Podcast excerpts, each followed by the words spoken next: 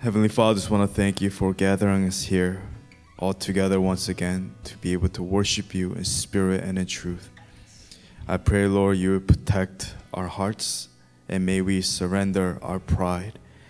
Lord, we choose today to lay down our rights and our crowns. And Lord, we look to you, Christ, our King, and we surrender our worries. We surrender all of our burdens and we lay them down. We lay down all of our offerings, Lord. We lay them down at the feet of our Lord Jesus Christ. Amen. And we choose today to follow you and to hear from you. And not just to hear, but to listen. Not just to listen, but to follow and to put into action. Lord, as you transition now to the message, may the words of my mouth and the meditation of all the hearts for those who are here listening, Lord, may be pleasing in your sight, O God. For you are a holy God. And we surrender ourselves to you and we put on the breastplate of righteousness. And we surrender our hearts to you, Lord. We thank you, we love you. We pray all these things. In your precious Son, Jesus Christ, and we pray. And God's people pray. Amen. Amen. And amen. Amen. All right, God bless you, church. Uh, let's just take a moment to greet our fellow neighbor at this time. Welcome to the house of the Lord. It's good to see everyone here on this beautiful Sunday morning.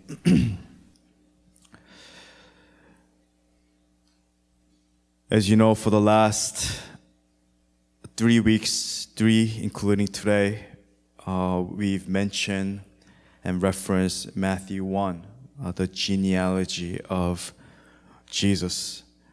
And what we need to understand is that Matthew 1's version of the genealogy of Jesus is Joseph's line, uh, the father of Jesus, the earthly father of Jesus. And the passage that I'm going to introduce you today is found in Luke chapter 3. And this is the flip side of that coin, and it's going to show us Mary's line of Jesus, of how Jesus came to be. So, the title of today's message is called The Son of David, just like the song that we just sang just now Hosanna to the Son of David. What does this phrase mean? This title, The Son of David. Matthew 1, we're familiar with it, so I'm going to skip over that. But please go ahead and read so in your own time. Matthew 1, 1 through 17. Again, that's Joseph's line. But today, we're going to talk about Luke chapter 3. Specifically, verse 23 to 38. So Matthew's version, it moves forward. So for example, it goes from Abraham to David to Jesus, right? So it's in order, so it's easier to understand. But when you read Luke's version, Luke, he gives us to us backwards. So it goes from Jesus all the way back to the origin to Adam. So let's go ahead and let's read Luke chapter 3, verse 23 to 38. Okay, verse 23. Now, Jesus himself was about 30 years old when he began his ministry. He was the son, so it was thought of Joseph, the son of Heli, the son of Matthat, the son of Levi, the son of Melchi, the son of Jannai, the son of Joseph, the son of Matthias, Mattathias, the son of Amos, the son of Nahum, the son of Esli, the son of Negai, the son of Math, the son of Mattathias, the son of Simeon, the son of Josek, the son of Joda, the son of Joanan, the son of Rhesa, the son of Zerubbabel, the son of Shealtiel, the son of Neri, the son of Melchi, the son of Addi, the son of Cosam, the son of Elmadam, the son of El, the son of Joshua, the son of Eliezer, the son of Shorim, the son of Matthat, the son of Levi, the son of Simeon, the son of Judah, the son of Joseph, the son of Jonam, the son of Eliakim, the son of Meliah, the son of Menna, the son of Mattatha, the son of Nathan, the son of David, the son of Jesse, the son of Obed, the son of Boaz, the son of Salmon, the son of Nahshon, the son of Amminadab, the son of Ram, the son of Hezron, the son of Perez, the son of Judah, the son of Jacob, the son of Isaac, the son of Abraham, the son of Terah, the son of Nahor, the son of Serug, the son of Reu, the son of Peleg, the son of Ebed, the son of Shelah, the son of Canaan, the son of Arphaxad, the son of Shem, the son of Noah, the son of Lamech, the son of Methuselah, the son of Enoch, the son of Jared, the son of Mahalalel, the son of Kenan, the son of Enosh, the son of Seth, the son of Adam, the son of God. Amen and amen. So, who is the son of David? Who is this person? Who is this individual? An atheist, a skeptic, will see it differently from the ones who have faith. So, as believers, coming from a perspective of a Christian, here is our answer. Who is the Son of David? Point number one Jesus is the true King. That's what it means. Jesus is the true King. As King David was the first king of Israel, the true first king of Israel, not Saul. Remember, he rebelled against the Lord. He was stripped of his crown, and God put David in place. It means that Jesus is the lineage, the genealogy of Jesus.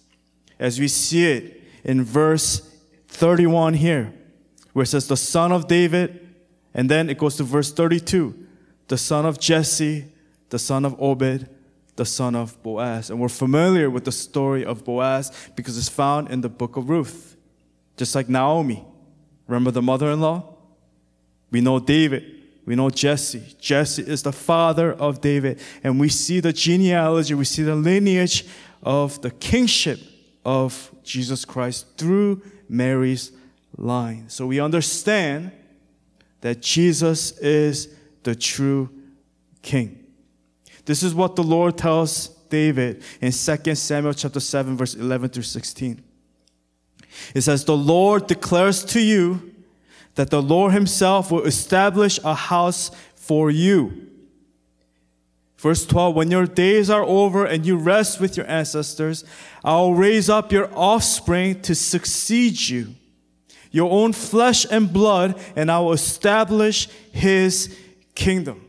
The Lord is promising to King David that even when you have died, when you're in your grave, your offspring is going to succeed you. And who is this offspring? And we know as Christians, from the perspective, not from an atheist, not from a skeptic, we know that it's Jesus Christ, your offspring to succeed you, your own flesh and blood, and I will establish his kingdom.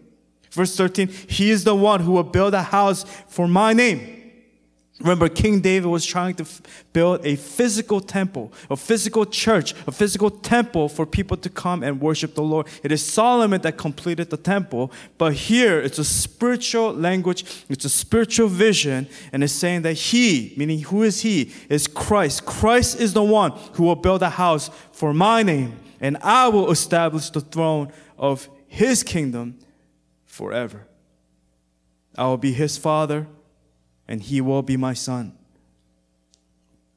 When he does wrong, I will punish him with a rod wielded by, wielded by men, with floggings inflicted by human hands. Talking about the crucifixion. But my love will never be taken away from him, as I took it away from Saul, whom I removed from before you. Your house and your kingdom will endure forever. Before me, your throne will be established forever. Amen and amen. amen. proving to us that Jesus is the true King. Jesus is the one who has fulfilled the promise. Amen and amen. Again, point number one Jesus is the true King. Point number two Jesus is the true Messiah. That's what it means. Jesus is the true Messiah. So the title, the Son of David, even in the song, Hosanna to the Son of David, is way more than a physical lineage, genealogy. It's more than that.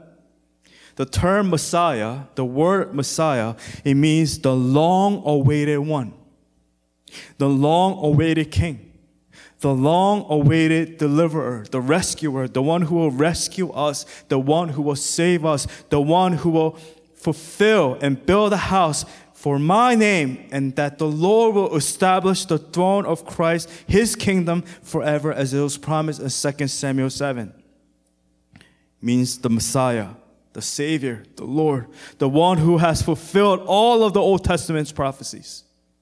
That's why, if you look at two references here, if you turn with me to Matthew chapter 15, specifically in verse 22, a Canaanite woman from that vicinity came to him, came to who? To Jesus, crying out, Lord, what does she call him? Son of David. Son of David, have mercy on me. My daughter is demon possessed and suffering terribly. She's saying, You are the king. You are the king of kings and you are the Lord of lords. Lord, son of David, have mercy on me.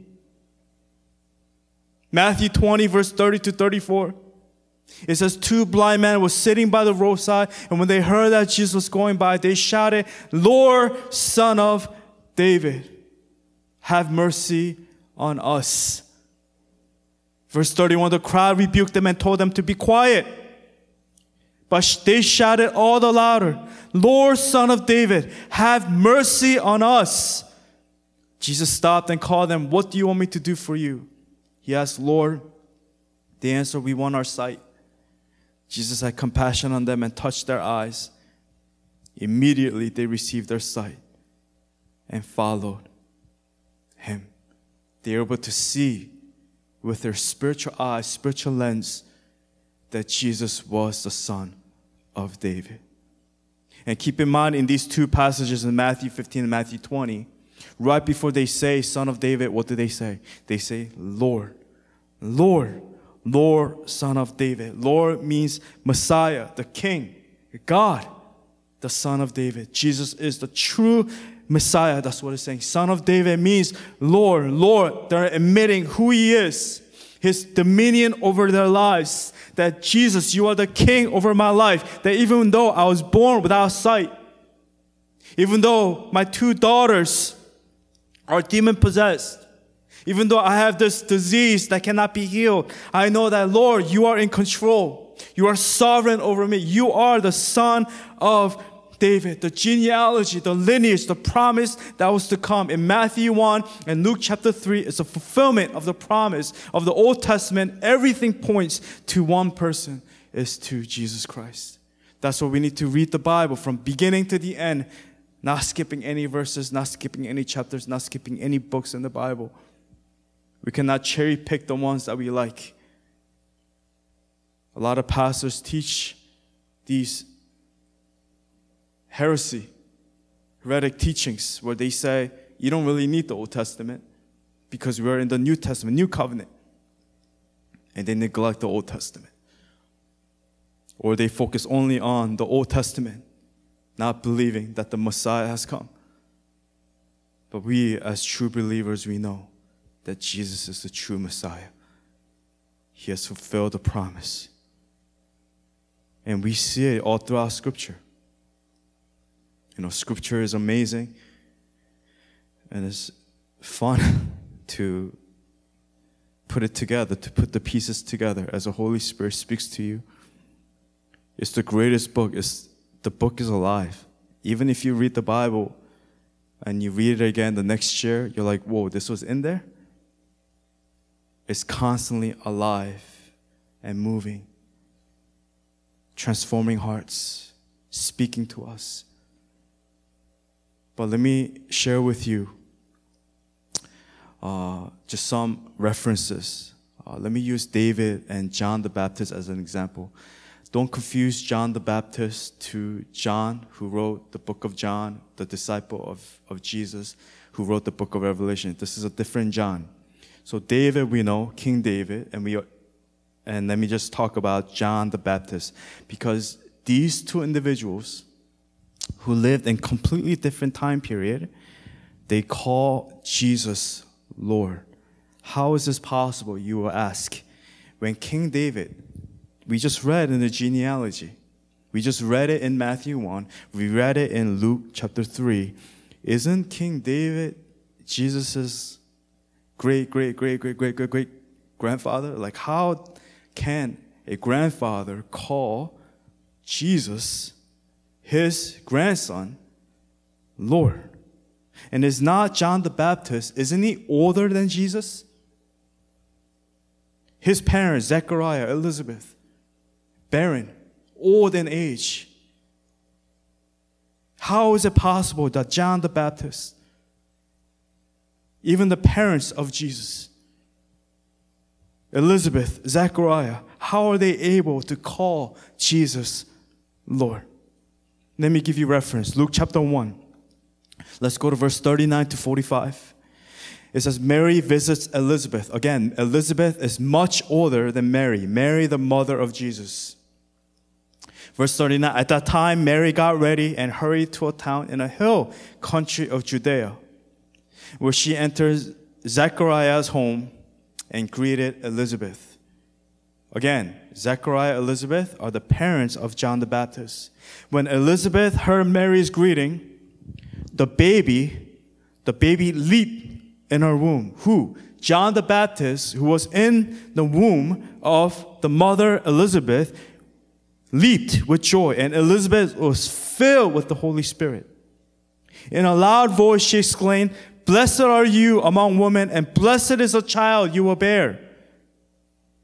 But why am I so favored that the mother of my Lord should come to me? The mother of my Lord. So we see here, not only John the Baptist calls Jesus Lord, which we'll see later, but Elizabeth, the mother of John the Baptist, sees Mary, the pregnant Mary, with Jesus in the womb, and she, she calls him Lord. My Lord should come to me. As soon as the sound of your greeting reached my ears, the baby in my womb leaped for joy. Verse 45 Blessed is she who has believed that the Lord will fulfill his promises to her. Let's continue. John 1, verse 29 to 34. Now, this is John the Baptist. He's older now, right? This is the older John. He's grown up. John the Baptist, John testifies about Jesus. Now, I can't specify exactly his age, but we could assume that he's at the age of maybe 31 or so because Jesus started his ministry at the age of 30. So, John the Baptist, it says, John testifies about Jesus. It says in verse 29 The next day, John saw Jesus coming toward him and said, Look, the Lamb of God who takes away the sin of the world. This is the one I meant when I said, A man who comes after me has surpassed me because he was before me. I'm going to read that again. A man who comes after me has surpassed me because he was before me. If John the Baptist is older than Jesus, how can he come before him? Because John the Baptist was born first, he's older. But we know because Jesus is God. He was there in the beginning fully man, fully God. That's why he says, He came after me. Yes, physically, He came after me. I am older, but He has surpassed me because He was before me, because He is God, the Lamb of God who takes away the sin. Verse 31 I myself did not know Him. But the reason I came baptizing with water was that he might be revealed to Israel. Then John gave this testimony I saw the Spirit come down from heaven as a dove and remain on him. And I myself did not know him, but the one who sent me to baptize with water told me, The man on whom you see the Spirit come down and remain is the one who will baptize with the Holy Spirit. I have seen and testified that this is God's chosen son. Amen and amen. And right away we see Elizabeth, John the Baptist, older than Jesus, even as Jesus was in the womb of Mary, they call him Lord. They call him the chosen one. They call him the Messiah, the Lamb of God who takes away the sin of this world. That he came before me. Let's look at David as an example. David the king. Again, the great great great grandfather of Jesus. It says in Matthew 22, referencing Mark chapter 12, referencing Psalm 110. But let me just go ahead and read these three passages, or these two passages. The third one is where they take it from, Psalm 110. But let's go ahead and read Matthew 22 first. It says, While the Pharisees were gathered together, Jesus asked them, What do you think about the Messiah? Whose son is he? The heading says, Whose son is the Messiah? Whose son is he? The son of David, they replied. He said to them, How is it then that David, speaking by the Spirit, calls him Lord? For he says, The Lord said to my Lord, Sit at my right hand until I put, my, put your enemies under your feet. If then David calls him Lord, how can he be his son? No one could say a word in reply, and from that day on, no one dared to ask him any more questions. Mark chapter 12 is the same, same story, but from a different gospel. It says, while Jesus was teaching in the temple courts, he asked, Why do the teachers of the law say that the Messiah is the son of David? David himself, speaking by the Holy Spirit, declared, The Lord said to my Lord, Sit at my right hand until I put your enemies under your feet. David himself calls him Lord. How then can he be his son? The large crowd listened to him with delight. And where is this coming from? It's taken from the reference of Psalm 110, where David, he says, The Lord says to my Lord, Sit at my right hand until I make your enemies a footstool for your feet. So many years, even before David knew of Jesus, he would call him Lord. And we understand from these passages. Point number two Jesus is the true Messiah who fulfilled the promise of the one who is to come into the world. David knew, Elizabeth knew, John the Baptist, he knew as well. But mainly, John the Baptist and King David. So, how do we apply this? What does this mean to us as Christians? Why is this phrase, the Son of David, important? Well, it's important because it helps us understand the fulfillment of the promise of the Messiah. That the Bible is not just some made up fairy tale where someone just did some drugs and was, whoa, and they were inspired. But we know and we understand that this is the living Word of God. And it's a fulfillment that came and was fulfilled. And it's fulfilled in who? In Christ. So when you read the story of David, when you read the story of 1 Samuel, 2 Samuel, of David, and what the Lord did in his life through the lineage of all those stories from the beginning, from Adam to Noah, to, from Abraham, all the way to David, from David, we know from Ruth, Boaz to, to Obed to David, from David all the way from the book of Malachi, from Matthew to Revelation, we understand that it's a fulfillment and it points to one person. And it is Jesus Christ. So, how does this apply to us? What does it mean for us as Christians? Point number three you either crucify him or you will be crucified in him.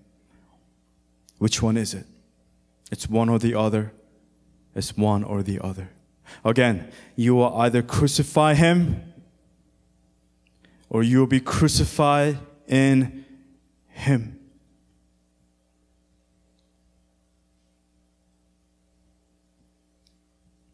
So, the question that I want to ask you where do you stand? Where do you stand, man and woman of God?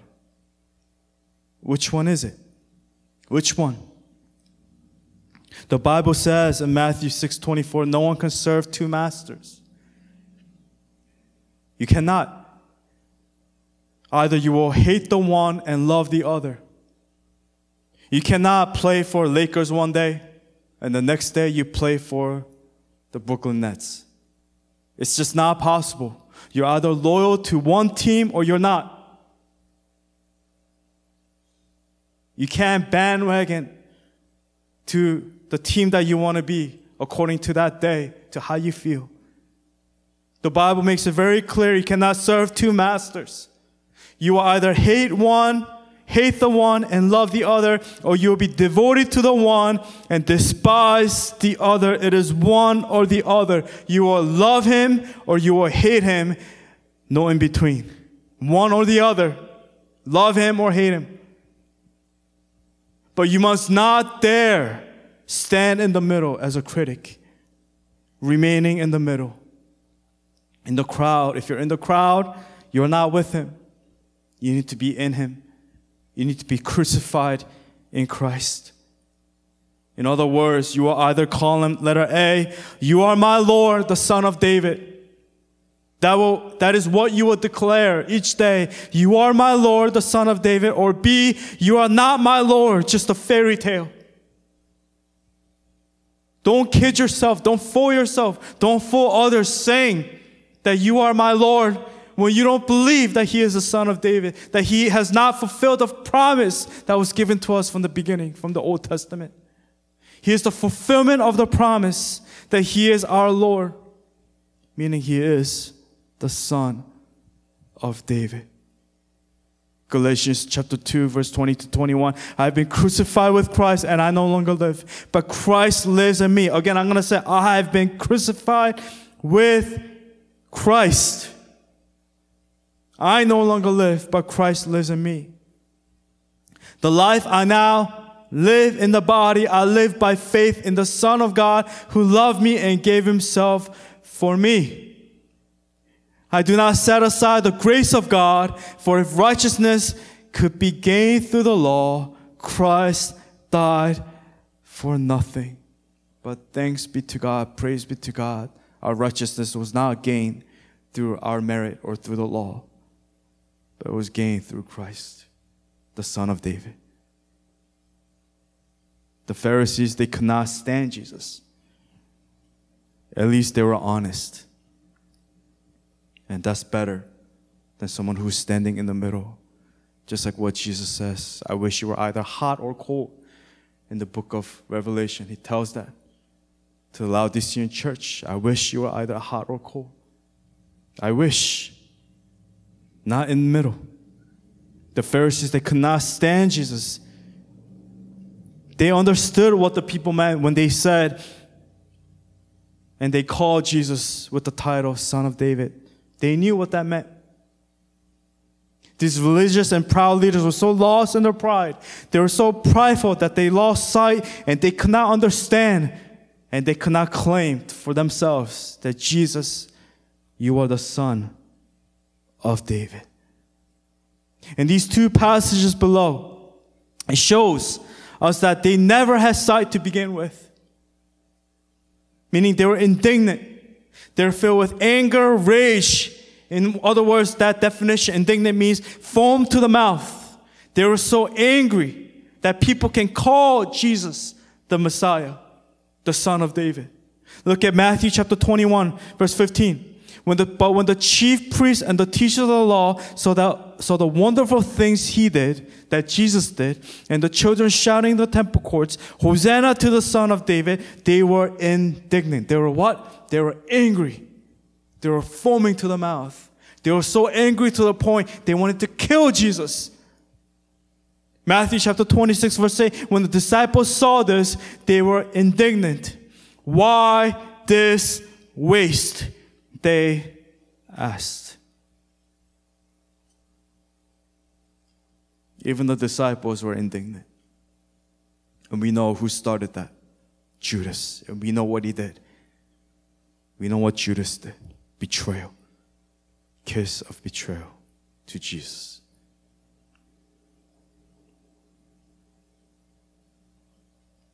And then what did they end up doing? the chief priests, the teachers of the law, the leaders, They all gathered together and they plotted together to kill Jesus. Again, it was meant to happen because it was to fulfill the promise, the title, Son of David. What was the promise? Let's go back to 2 Samuel chapter 7. Specifically, let's go to verse 14. Actually, let's do it from verse 13. He is the one who will build a house for my name. I will establish the throne of his kingdom forever. I will be his father, and he will be my son. When he does wrong, I will punish him with a rod wielded by men, with floggings inflicted by human hands. And that's what the people that They gather with devil in their hearts, sin in their hearts. They plotted to kill Jesus. But they could not find a way to do it because all the people hung on his words. But eventually, we know the story of the crucifixion. You will either say, You are my Lord, the Son of David, or you will say, You are not my Lord, just a fairy tale. Those who are in between, you need to make a decision now. Because if you don't make a decision today, most likely you stand on the ladder where you say, Jesus, you are not my Lord. You are just a fairy tale. Because those who truly have faith, and when they see the phrase, Son of David, they will understand. A lot of Christians will read this passage, they will skip over that part in Matthew 15 and Matthew 20. Son of David, the title Son of David. They don't think much into it. But now we have a deeper understanding that is all tied together. Going to Matthew 1, Luke chapter 3, the genealogy, the lineage of Jesus. Where the Canaanite woman said, Lord, son of David. Or the two blind men, where they said, Lord, son of David. Lord, son of David. And when we call on Jesus, and we call him the son of David, and we understand that phrase, meaning son of David means he is the Messiah, he is the Savior, he is the King. Meaning, when you accept Jesus Christ, when you follow the Lord Christ as your Lord and Savior, you will be saved. You confess with your mouth and believe in your heart, as Romans tells us, you shall be saved. And then the story ends with Jesus had compassion on them and touched their eyes. And immediately they received their sight and followed him. That's a promise for you and for me. That's given to us. Amen. And amen. I'm going to ask the praise team to come up. And I want to end with Psalm 110, verse 1. And the writer here is David. And just, I want you to imagine King David's life, the hardship and the triumph and the trials and the testing that he went through in his life. The path that it took for him to become the first king of Israel. And then the Lord speaks to him. Holy Spirit prompts his heart, which leads him to write Psalm 110. I mean, he wrote many songs, one of the greatest writers the Bible has ever known, one of the greatest worshipers the Bible has ever known, the greatest king that the Bible has ever known. And he says, The Lord says to my Lord, Sit at my right hand until I make your enemies a footstool for your feet. At this time, David had many enemies. He, had, he was going through many trials, many attacks in his life. And it was a promise given that the Lord will protect him and that Lord will fulfill the promise of his offspring, which is who? Which is Jesus Christ. Amen and amen. So, Jesus is the greatest of all time. Amen. There's no one greater than Christ because the Bible teaches us in the end. And I want to encourage you to re- read the book of Revelation. says, I am the Alpha and the Omega, says the Lord God, who is and who was and who is to come, the Almighty. I, Jesus, have sent my angel to give you this testimony for the churches. I am the root and the offspring of David and the bright morning star. There you go. There's the stamp right there. That's how we know. Because it tells us in Revelation 22. Jesus literally says to us, He makes a personal letter to us. He declares it to us. He says, I, who? Jesus. I, Jesus, have sent my angel to give you this testimony for the churches. I am the root. And what? The offspring of David. And the bright morning star. Fulfilling the promise, Matthew 1 and Luke chapter 3. Amen and amen. I pray that this will bring you a lot of encouragement, especially in this new week that we're about to enter. And I want us to end our service with worship. If you could all stand to your feet with me.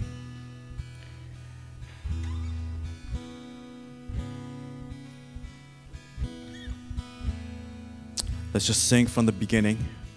You are the King of glory.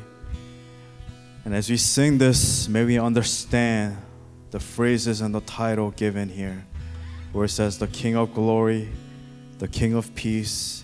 You know, this year I want to do a lot of uh, the phrases that people say, phrases that are mentioned in the Bible.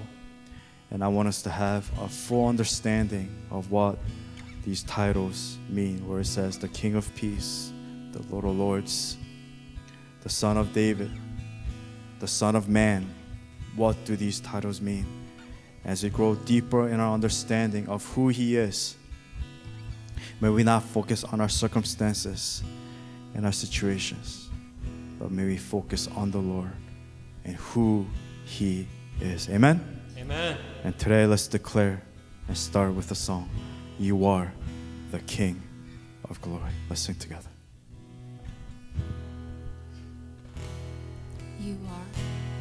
You are the King of glory.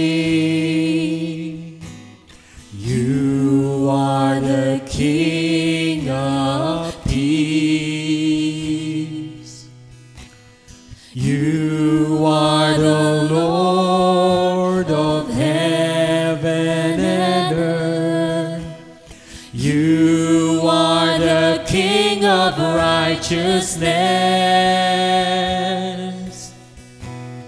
Angels bow down before you. They worship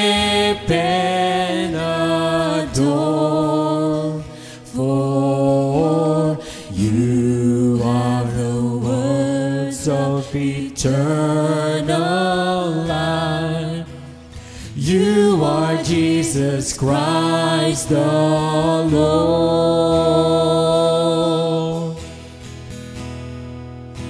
Hosanna.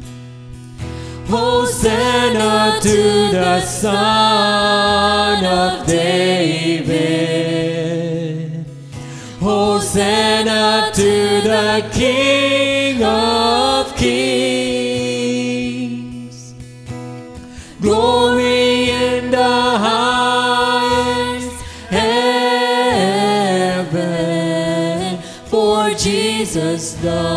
The Messiah start from the beginning. You are the King of glory. Let's build it up and worship together in spirit and truth. You are the King of glory.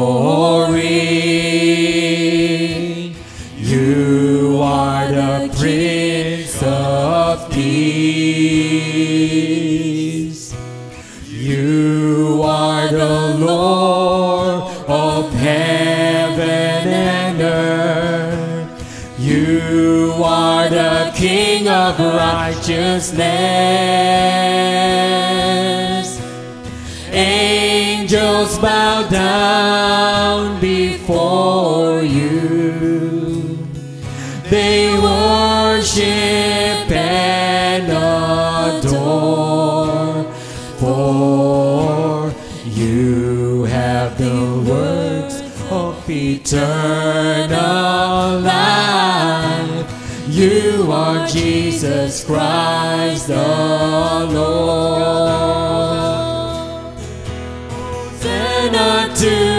Son of David. Hosanna to the King of Kings. Glory in the highest heaven. For Jesus the Messiah reigns.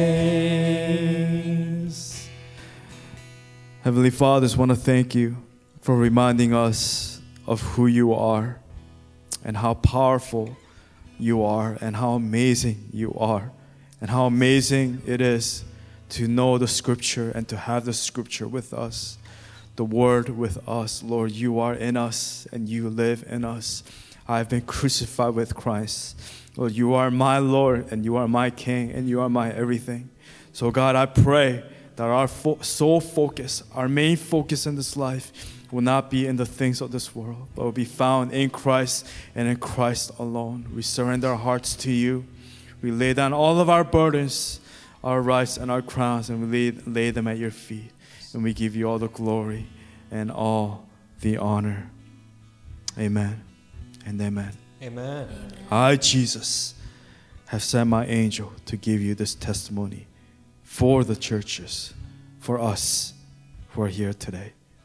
Church, are you listening? Church, are you hearing? Church, are you doing? Church, are you being? I am the root and the offspring of David, the bright morning star. Amen and amen. Amen. So, God, we surrender our hearts to you. We give you all the glory and all the honor. We thank you, we love you for this word, for this message here today, for who you are. And thank you for reminding us of whose we are. We thank you, we love you. Pray all these things, Pray all these things, in your precious Son, Jesus Christ, we pray. Amen Amen. and amen. Amen. Amen. Let's all turn to our final and closing song, The Path of Life in Jesus. Let us worship together.